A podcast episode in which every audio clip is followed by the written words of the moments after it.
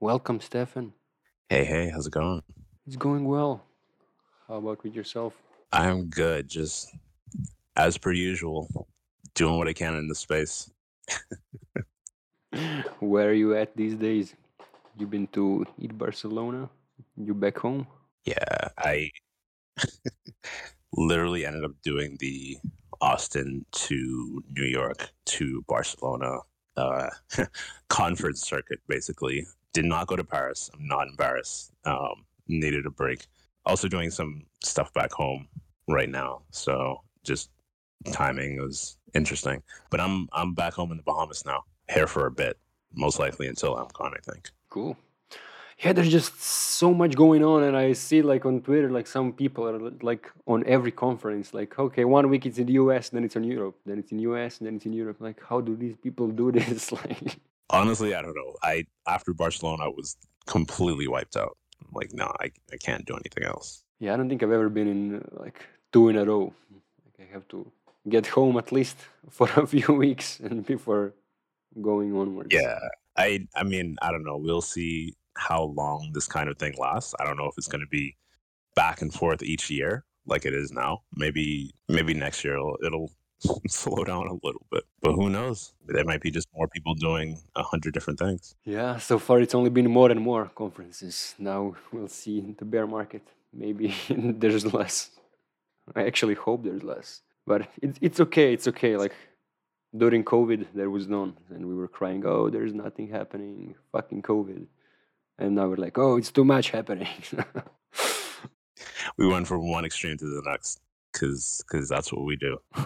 yeah, yeah. Ah, I don't have any specific like questions and things that I want to get in into you. Like just like a such a vibes man. I thought like I just had to get you on here and uh, talk to you, but without uh, any specific pre- specific preparations. We'll Uh, just make it fun. yeah, yeah. I mean, usually that's how I usually do it. Like even with uh, people that I have some like specific things, I still don't prepare question. I like to make keep it like conversational.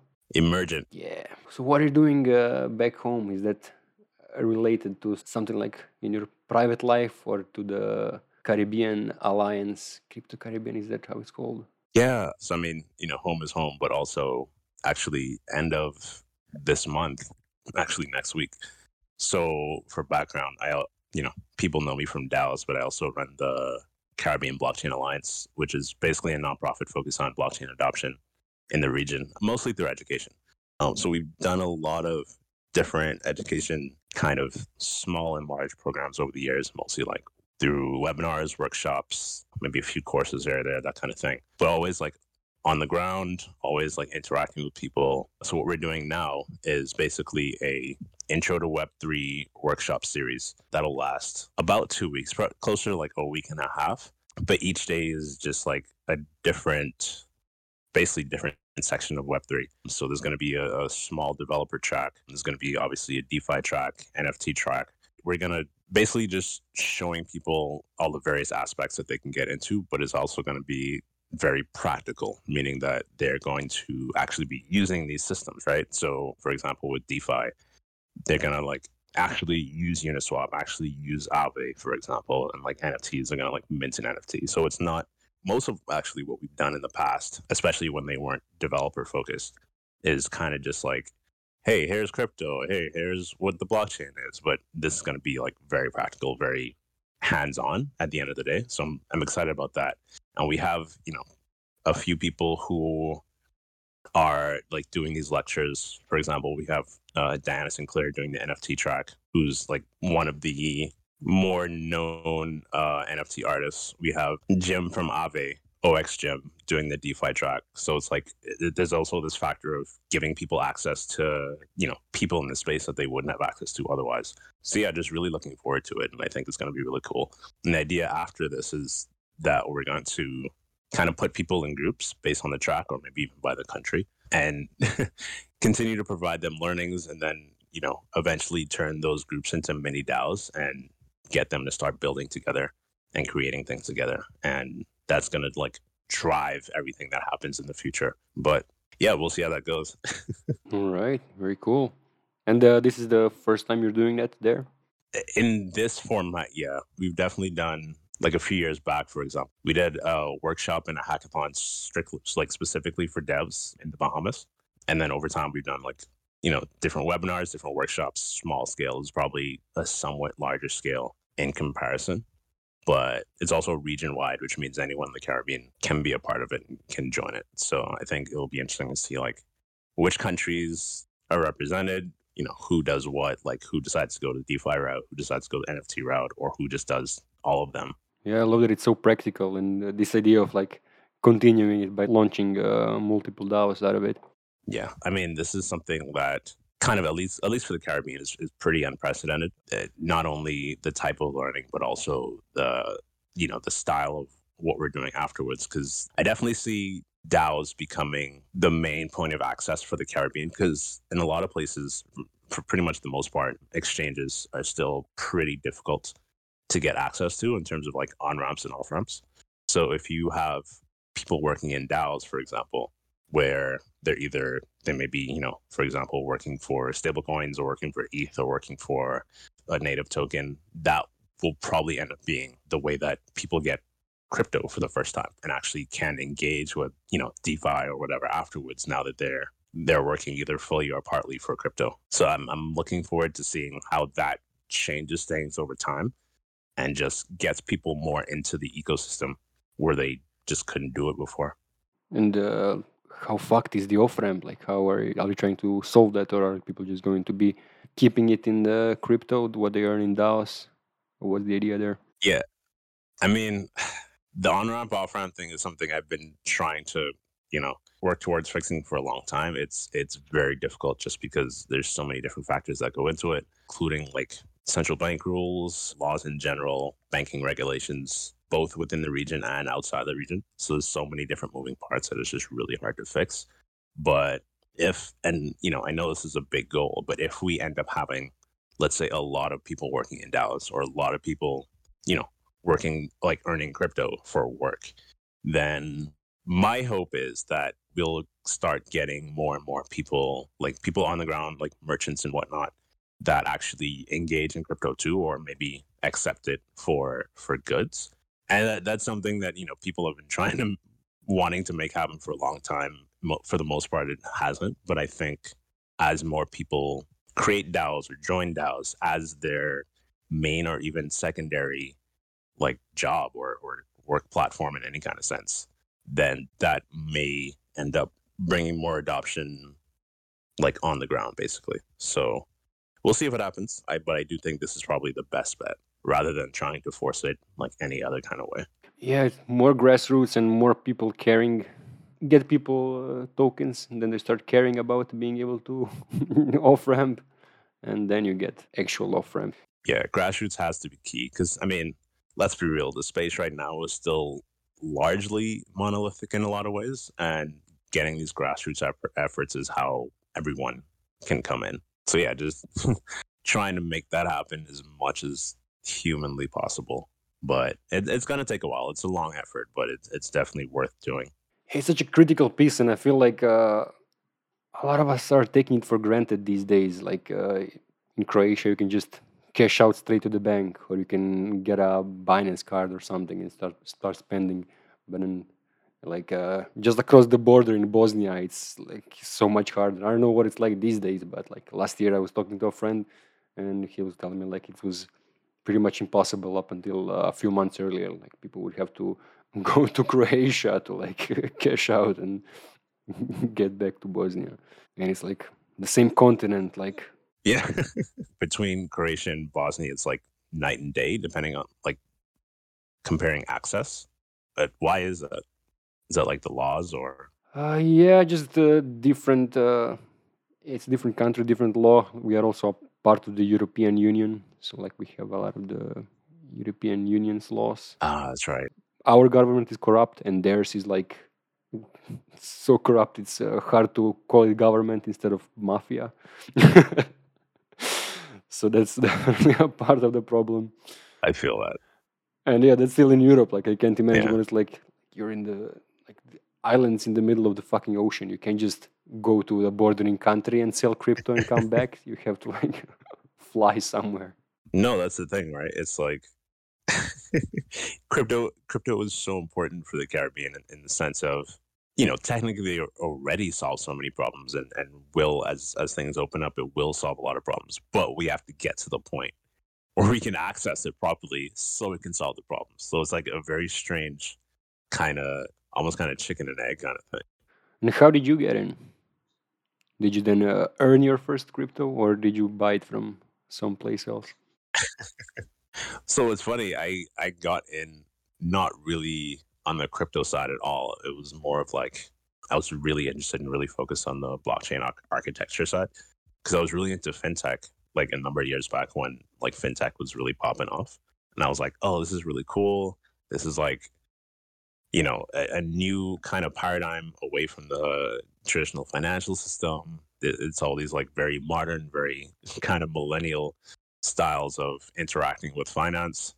But then I realized very quickly that a lot of the things that fintech was supposed to be, it actually wasn't. Like it's still, it was still completely connected to the traditional financial system, and for the most part, it just didn't work in like many parts of the global, of the global south.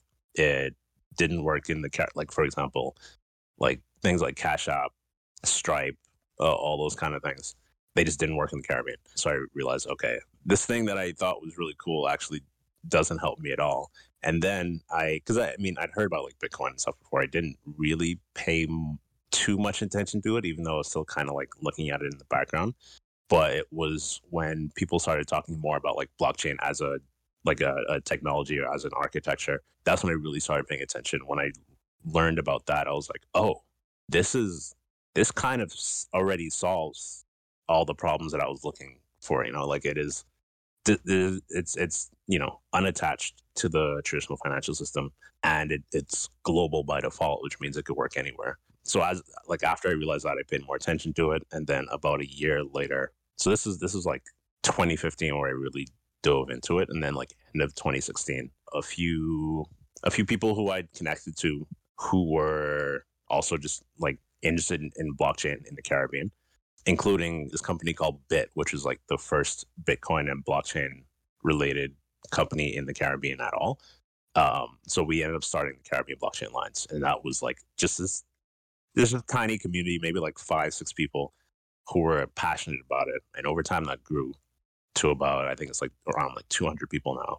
And then we created these mandates that were focused on like education, also public policy, like talking to governments and regulators and stuff like that, and just working all these on all these different things trying to bridge adoption which obviously you know we knew from the beginning it was going to be a very long and difficult path but we're still we're still pushing.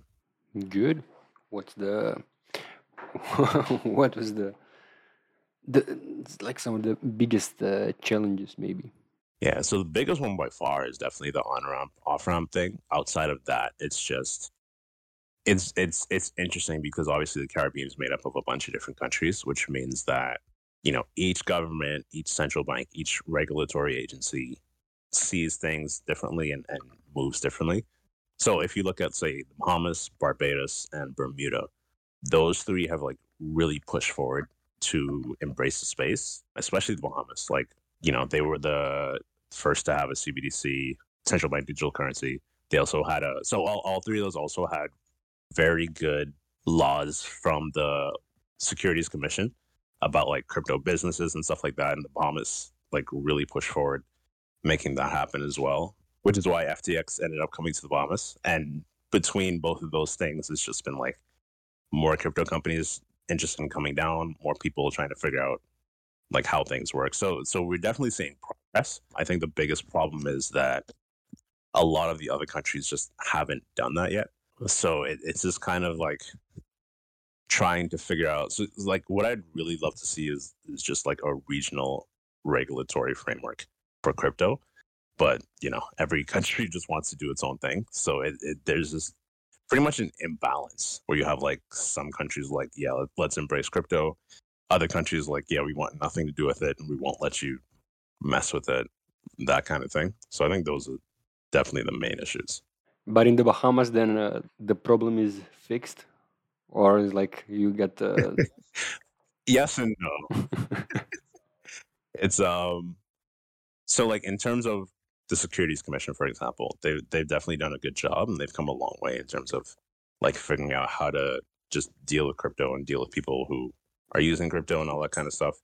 But the central bank still has how do I put this?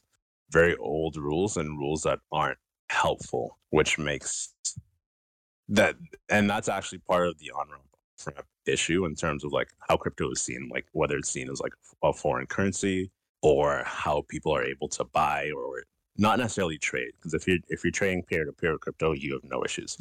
But it's it's more so the the purchasing of it. Also, again, the the banking regulations separate to that are also still an issue. So it's like in some ways it's it's, it's fixed, but in some ways we still have a lot of problems and it's still going to take a little while to to get there. Which is why I, I definitely think like the earning of crypto through DAOs is still absolutely the best way. And then at the same time, you you know, do you want people to buy crypto or do you want them to earn it? I, I definitely prefer them to earn it because if you're buying it, that's that that that that has to be money that people don't necessarily have. So earning is always better. I agree. But uh, yeah, so like you got into crypto through through being interested in fintech. Then I guess you were interested in DeFi. But uh, these days you seem more interested in DAOs. Is that true, or does it just seem that way? no, def- is definitely true. I mean, that's that's been a whole journey for me. So I mean, it was it was actually 2020. I think it was like June, June or July. I quit my job, like my normie job, to to dive into crypto full time.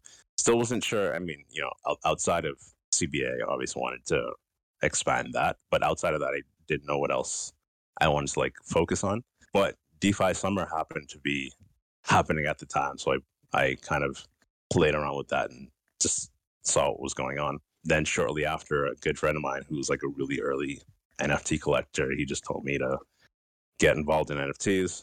So I started paying attention to that and I had a lot of fun, like interacted with a lot of artists, did a lot of work, like onboarding artists and supporting artists and stuff like that. We started, a few of us started like Her Story DAO, which was basically a, a small collector DAO. That was the only non artist in it. It was like mostly black women artists who wanted to collect other art from from either their friends or people they wanted to support. So that was cool. That was my first DAO. I was already like interested in it and interested in the toolings and stuff like that. So that was that was a good experience. And also like I was before that because my background's in economics, especially labor economics. Like I was really interested in in cooperatives and I actually had written a paper on it for my thesis.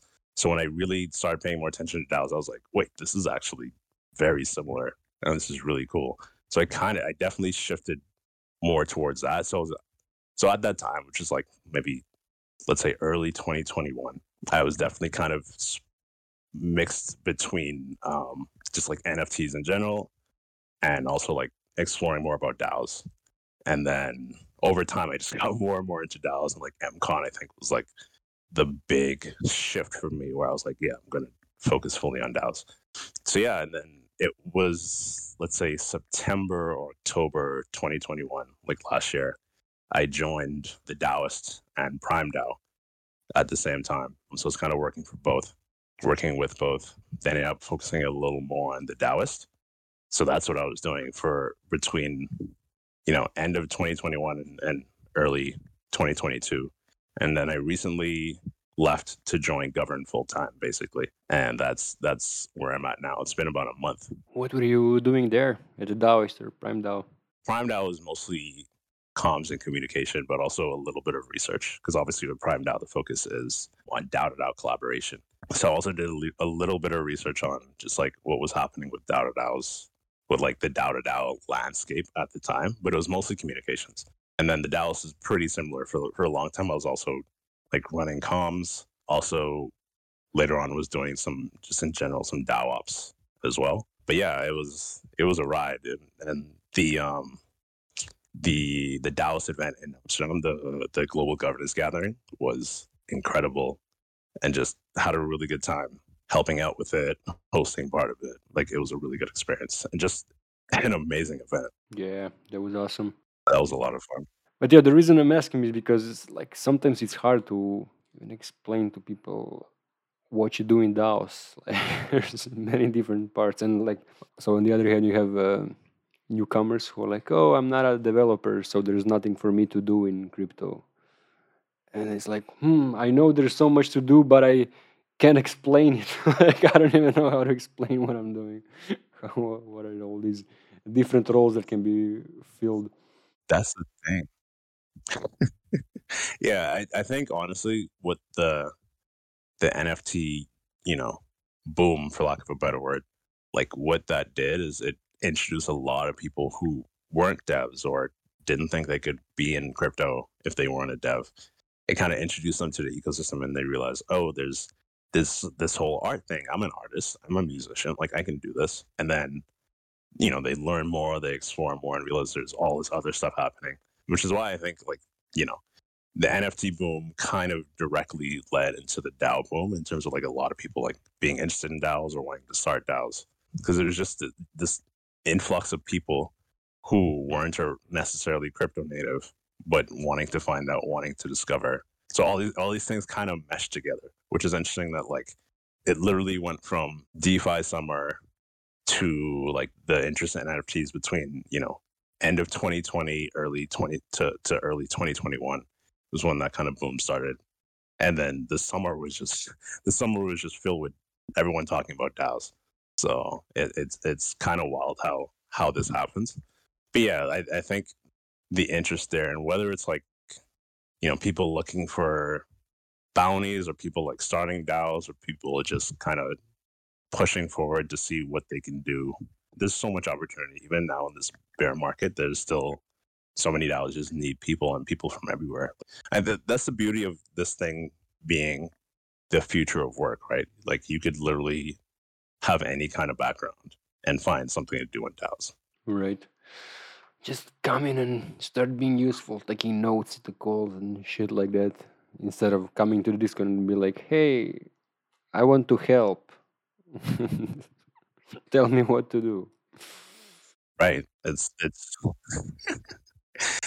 no, I mean uh, that's the cool part, and I, that's why I really liked. So Aaron did Aaron from Govrn did a did a talk at ETH Barcelona, which is mostly focused on radical participation and like bottom up participation, where it's like you you join a DAO, you see something that needs to be done, you you jump up and do it. You don't necessarily have to wait for permission or or ask what to do. You kind of just like explore for yourself and then see what happens, and then that's kind of where where Govrn comes in where you're you're basically recording your contributions so there's always a record and so that other people especially like maybe the dao operators or coordinators or whatever can actually see what's being done because i think a lot of daos too especially you know the medium to larger size ones people have no idea what's actually happening in the dao or like what work is being done you know they know that a few people are always doing a few things but outside of that there's there's like a lot of work that goes unnoticed, basically. So it's like this this idea of contribution management. I think is going to be really important and really good for for DAOs as a whole.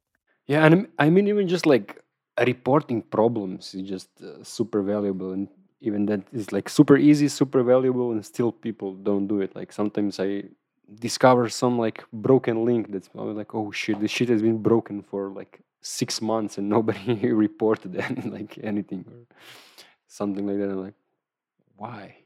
Yeah. And also like what if, you know, you notice the link was broken, no one else did, and then you fix it and you don't like make record of that. So it's like you don't you're not making record of the problem and you're not making record of the solution. So everyone just like, like acting like nothing's happened because they to them nothing's happened. Right.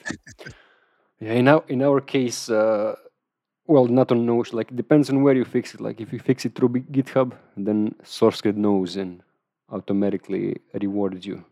But if you fix a broken link in Notion, then yeah, nobody knows. you need to report it.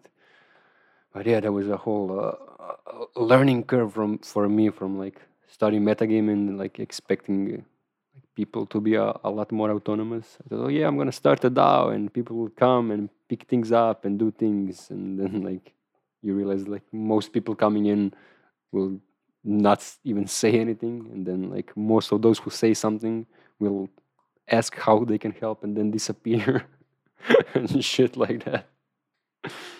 Yeah, it, it it's it's really hard because like people kind of do need to be people first need to understand what being autonomous means, and then then they can actually do it. But that I, like a lot of people come in and just like aren't because I mean it's it's a completely different type of way to work. So a lot of people aren't used to it or maybe even aren't ready for it.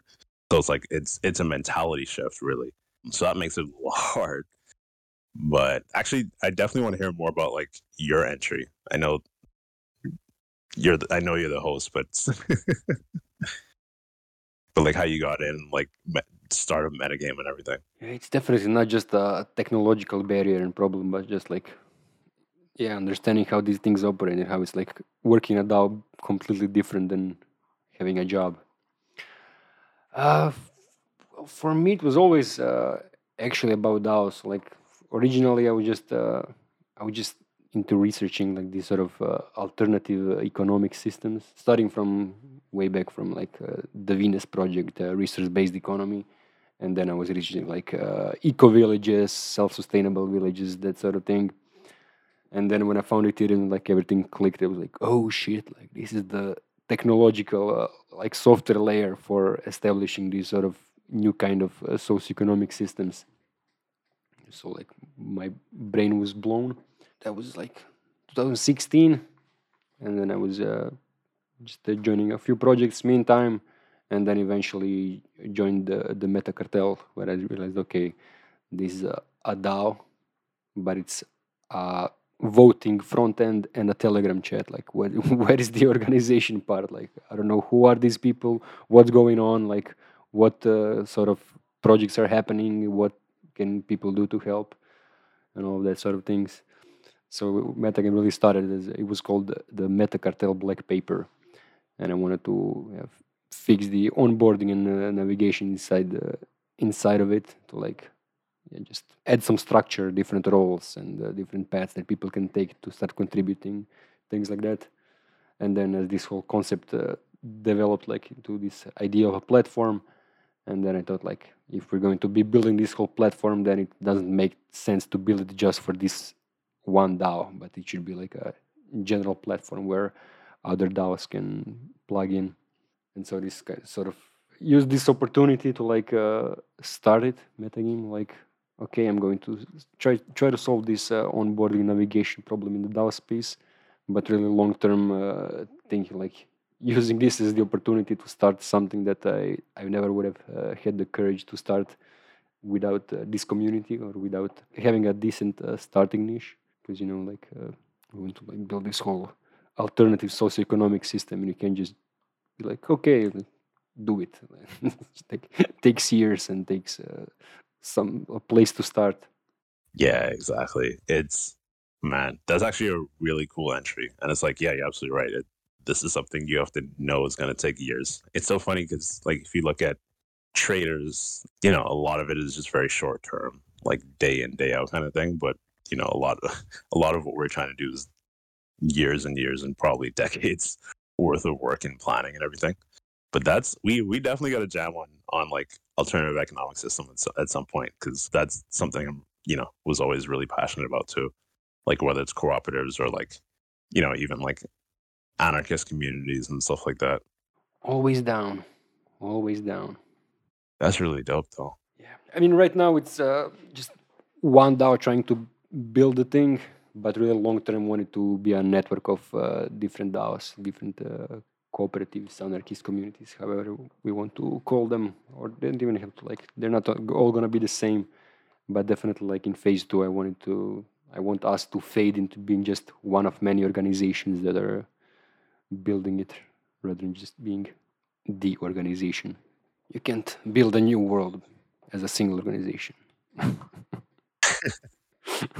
yeah, a thousand percent. No, you're absolutely right. And I think I think that's the thing too. Where like a lot of people still think, you know, it has to be one DAO to do this, or you don't want anyone else coming in. But it's like the world is vast, and we still have you know billions of people to bring into the space.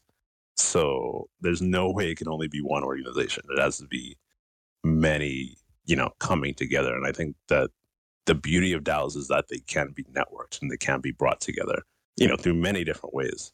And just having this kind of fluid connection between different organizations where you can go back and forth or, we or you can like collaborate with each other or help each other out. That's going to be really key. And I think that's where we're going to see a lot of beauty coming from this space. It makes me excited. Definitely.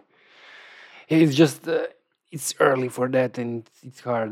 I mean, uh, like just coordinating inside a single DAO is hard enough, and then you have like this uh, cross DAO collaboration, and just hard to get it going and to sustain it.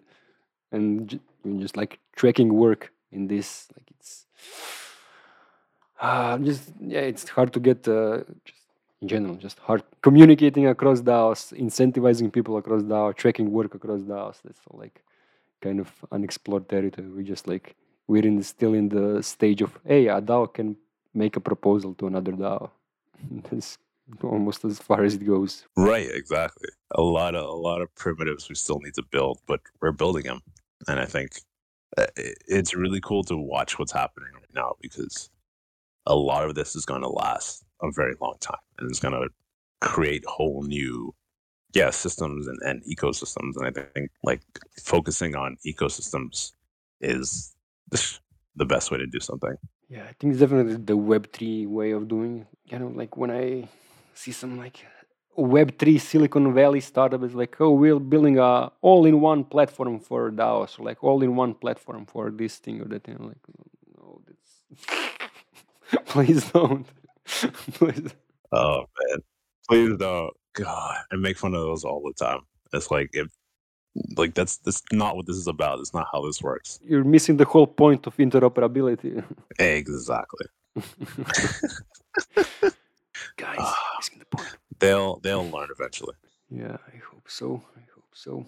uh, i yeah you're right i hope so we'll see going back, going back to the transition from uh, uh, working uh, at Prime DAO and the DAOist into Govrn. What was that like, and what are you focusing on inside uh, Govrn? Sure. Transition was was pretty easy. So interestingly, like I said, when I started, it was kind of like 50-50 the DAOist and Prime DAO. That basically t- ended up being like 100% the DAOist. So I was focusing on that. Um, and then kind of ended up because uh, Aaron and I, you know, had been talking about Govrn quite a bit, like for a while. Uh, me mostly from the outside, obviously, but we had a lot of good conversations about like what they're building, uh, strategy, and things like that. Um, so then when he when he eventually asked me to join, it it just really made sense. Uh, so I ended up doing that. So I'm actually growth lead uh, for Govrn currently, um, and that's you know mostly. I mean, it's kind of everything, right? It's like getting users, talking to users, um, talking to DAOs. We we interestingly have kind of a focus both on um, DAOs that use Govrn, but also individual contributors that use Govrn. Um, and they don't necessarily have to be connected. Like you can be a contributor using Govrn, even if the DAO isn't using Govrn, because it's still it's really about autonomy and ownership of your own work first. Um, and then if you have, you know, if you're a contributor using Govrn, and then later on the DAO starts using Govrn, like for you know in general, that that makes it even better. But at the at the same time, use an individual can definitely do it without this necessary connection. Um, so it's like we we both talk to DAOs in terms of like coordinators in general, but also just contributors in general. Um, also, definitely focusing on like partnerships, integrations, all that fun stuff, and then just you know regular media and communication stuff. So it's it's a lot of different grounds to cover, but it's been pretty fun so far.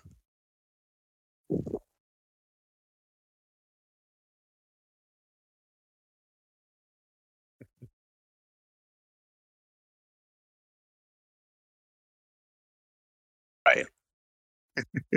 so I mean the it's funny too. So we actually just launched uh, V1 um, of the product. It's still in closed beta. So right now the the DAOs that are, for example, we're already using V0 um, have access to V1, and we're opening it up more over the next month, basically. But V V0 was basically just a Discord bot. So you kind of put record your contributions through the Discord bot, and it would save them, et cetera, et cetera. But now we, we have a full platform. But if you are like, let's say you're just, you know, Peth as an individual contributor is like, you know, you want to you want to do contribution management, you want to record your contributions. Um, whether or not you want to save them, you know, in perpetuity, you can mint it on you can mint your contributions on chain. Um, if you want, if you don't want to, you don't have to. Uh, but I mean, obviously, that provides its own kind of value. Um, so they get minted as NFTs. Um, we'll probably like include more options like verifiable uh, credentials and stuff like that later on. Um, but you can do that. Like, let's say your work, like you contribute to five different DAOs. You're recording your own contributions. Uh, let's say one of those DAOs is using Govrn. Um, so you can actually get it sent. Uh, like, sorry, get the records sent to that DAO. Um, and let's say another DAO isn't using Govrn, but is interested, they could actually see like that record and, and then say, wait a minute, this is actually really cool. Um, we're happy that you were recording this. And we actually think that the work you did for this other DAO is, is actually very interesting and actually could help us quite a bit. So we're actually going to, um, one, pay you for that work that you did for that other DAO. And then two, create like a collaboration or a partnership with these two DAOs. And all that would have, would have come from your individual work. So I, I, I think there's this really cool idea and still mostly unexplored idea of like building to DAO collaborations from contributor work uh, rather than just like a proposal, for example. Um, but that's that's something I think we're going to see a lot of.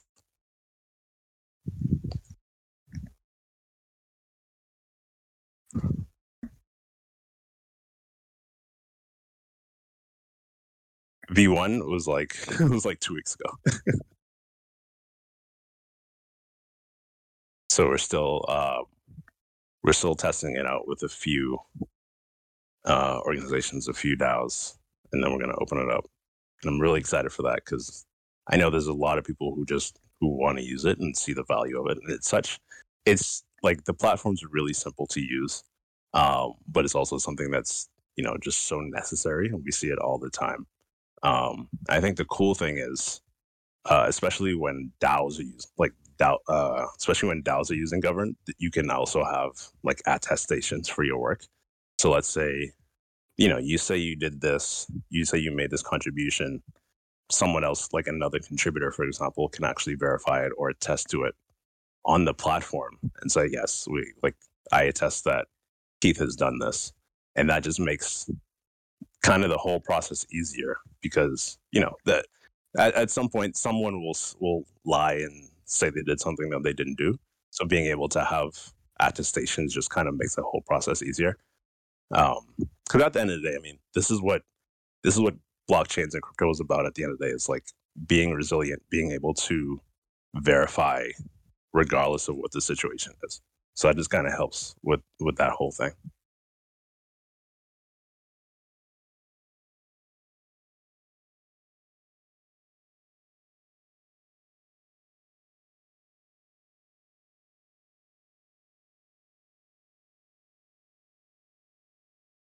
Yeah.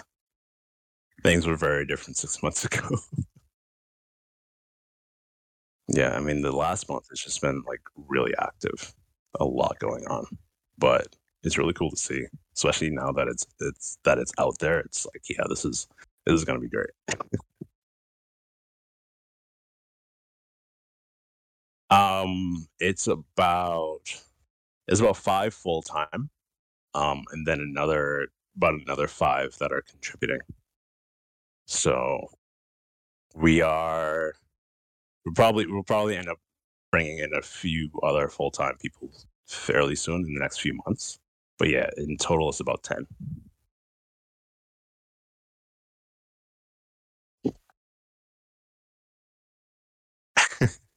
there was yeah, there was a pre-seed. Um, I think it was like between December and January, so it was before I came in. Um, but there, you know, there'll be another raise probably closer to end of the year.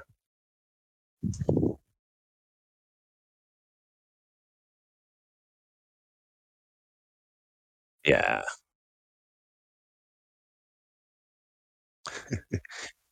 Yeah. No, he's he's the best. It's been it's been really great working with him. But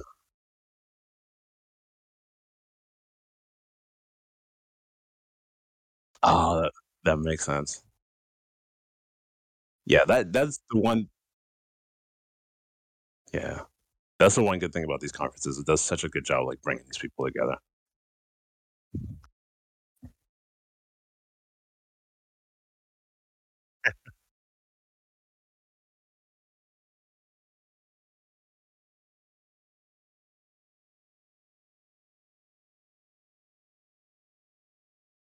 Yeah, for sure. It's pretty great. MCon should be AmCon should definitely be a good time, I think.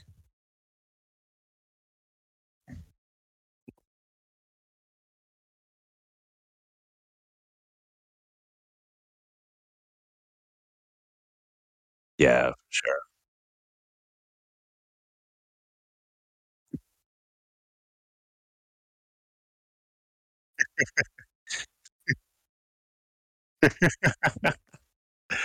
Oh, man, it's so much fun. Yeah, no, for sure. It's gonna be a good time. Do it now, do it now. Yeah, I wonder how many people are gonna be compared to last year.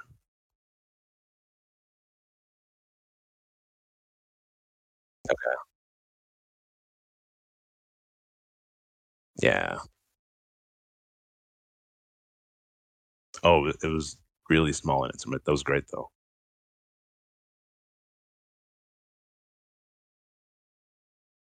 Yeah.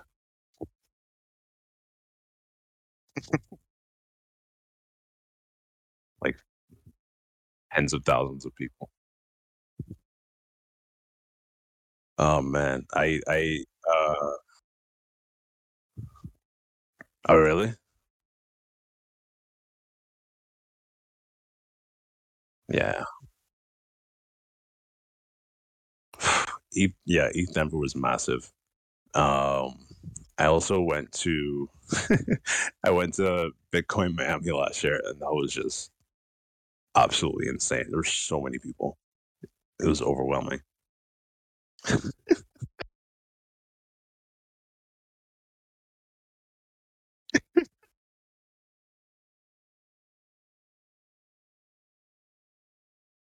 It's it's a very different crowd. Like, almost completely different. Not too many Daoists. Um, well, I I ended up going because a lot of my, um, friends from, like, you know, other areas of the space, um, ended up going. And it was also, like, that was the first that was the first conference after COVID, so a lot of people just ended up going there.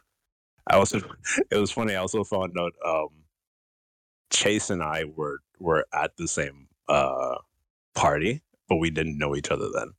So we had no idea, like, who each other was, which is hilarious.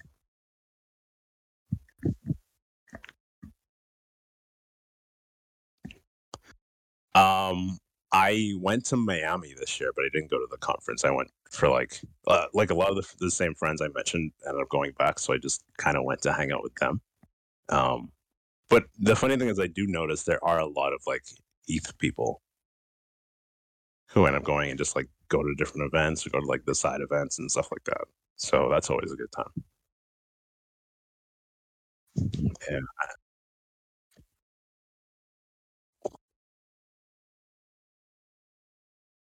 Exactly.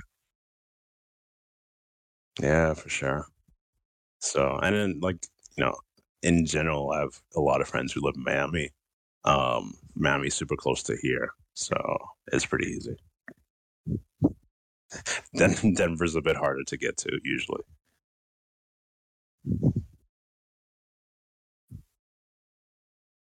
Jeez. Jeez. Alright, I I I can't complain anymore. 30 hours? Okay. Yeah.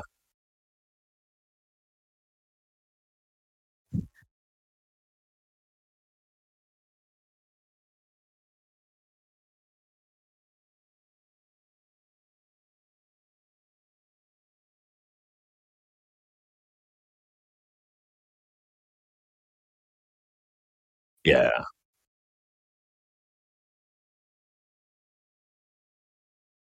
That's that's the right way to do it.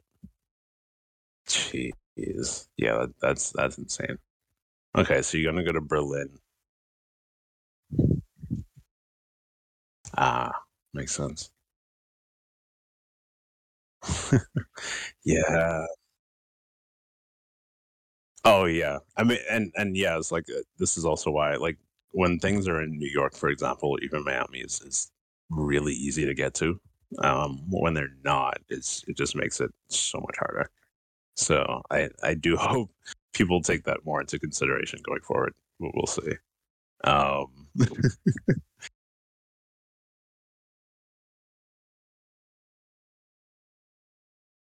Yeah, it's not the Yeah, I mean, the very luckily, we are just pretty close to the US in general, um, so that definitely helps. And, like, our our offerings for for flights are getting, like, gradually better. So, like, for example, Miami is, like, half an hour from here. New York is 3 hours from here direct, so it's really easy.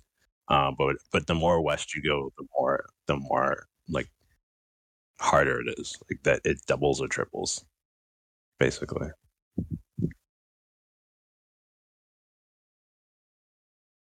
Oh, it's tiny. I mean, we have the so the whole country, it's an archipelago, so we have many different islands, um, but the country has about, like, 400,000 um, and the island I live on is probably about half that or just over half.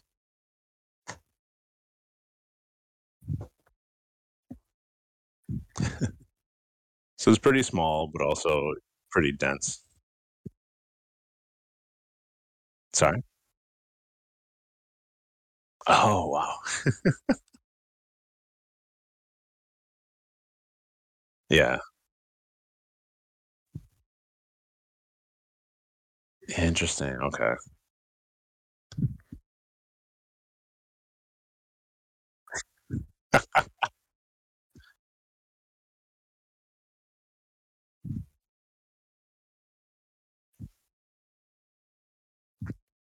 Question, I I feel like we covered so much. Um let's see. Is there, um w okay, what what do you what do you see as, like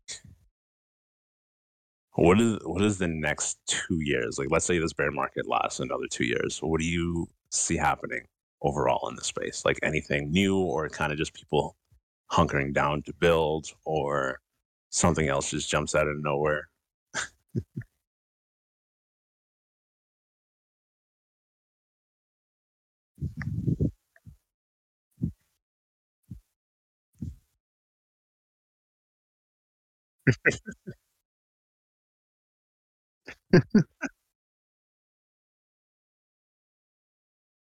Yeah.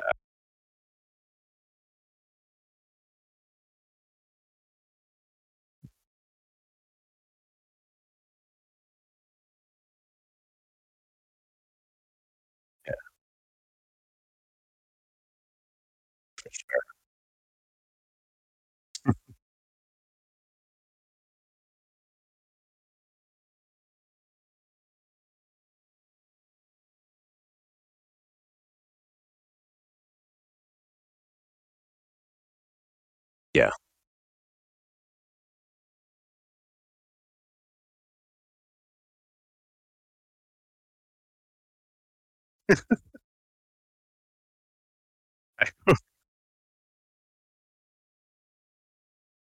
Yeah, exactly. And, yeah, it's like all these DAOs are gonna be all of those things put together. Um, but, yeah, you're right, I think, like, the connections with DeFi and NFTs are gonna grow. Um, I think too, especially in the bull market, like people were just like joining DAOs. Let's raise so much money. Let's do this. Let's do that. Um, without really planning things out or without like thinking about how this affects you know different things. Um, I definitely think now it's going to be a lot more thoughtful, a lot more like well thought out in terms of what DAOs do, how DAOs like operate. I think we're gonna, especially like the conversations happening right now about governance, like like like like Maker, for example. I think we're gonna have a really good kind of multiple conversations or just focus on how to make uh, governance better and how to do it in ways that um and i mean just across the board right? Gonna a lot of good conversations about just ways to to improve dao governance as a whole or just bringing about new kind of uh paradigms for governance. Like like you know with, with Govrn for example i think we we definitely think a lot about um you know the eventual rise, I guess, of contribution weighted governance instead of um, uh, token token weighted governance, uh, which really can only be possible with, say, like contribution management happening in DAOs more and more. So there's like stuff like that. Um, I think in general we're going to come with a lot of different ways to operate, and just like you said, like I think a lot of collaboration is going to be built during this time. A lot of like tools, DAO tools, kind of integrate with each other. Like composability, I really hope, but I, I do think uh, we're going to just see a lot more composability like tools working together, DAOs collaborating with each other and stuff like that. Because because then it, it just goes back to the resilience thing.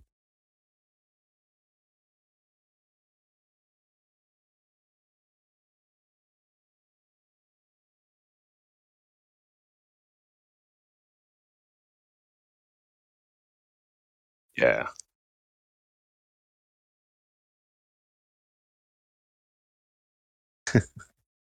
Yeah, it Oh, I was just gonna say it, it's funny because at first, when I first got into DAOs, I thought token governance was so good and so important because it's like, well, the tokens allow things to be liquid and allows people to to exit whenever they want to. But then over time, I realized, oh, tokens, token weighted governance makes things really, really hard, actually. So we need to find better ways to do it.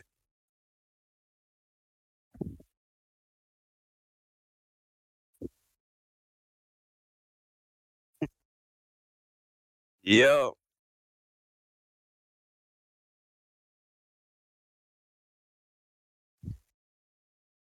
Oh, yeah. No, absolutely. It's it's. I mean, so you know, Kolektivo, for example, which is kind of um, another part, kind of the overarching part of both like the DAOist and Prime DAO, but is also like a separate project, but it's focused on refi. Um, in in Curacao in the Caribbean mainly, and I definitely think we're to see a lot of. I, I, we're to see more projects like that, which are like DAOs focus on, you know, specific communities, which I think is going to be really powerful. Um, and then you combine that with with refi in general, and like you see a lot of um, projects focus on like whether it's well, you know whether it's like carbon credits and carbon markets or just uh, uh, uh, forestation things like that, or even just like things like local food security is going to be really powerful. Um, so there's just so much so much potential there, really. Because um, at the end of the day, it's just like doing all these things in in a way that's better organized or more easy to organize.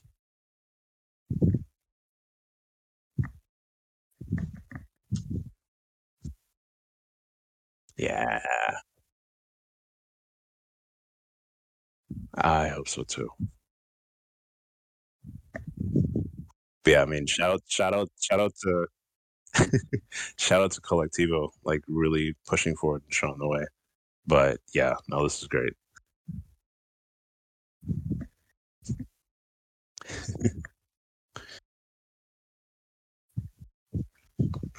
oh yeah, this is fun. This, of course, these are honestly these are like the the best. I don't know if you consider like call it a podcast or, or but these are the best kind where it's kind of just you know, open, fun, casual conversations.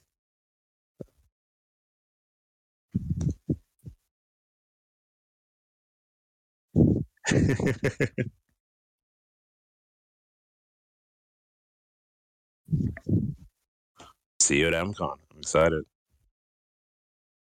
Peace.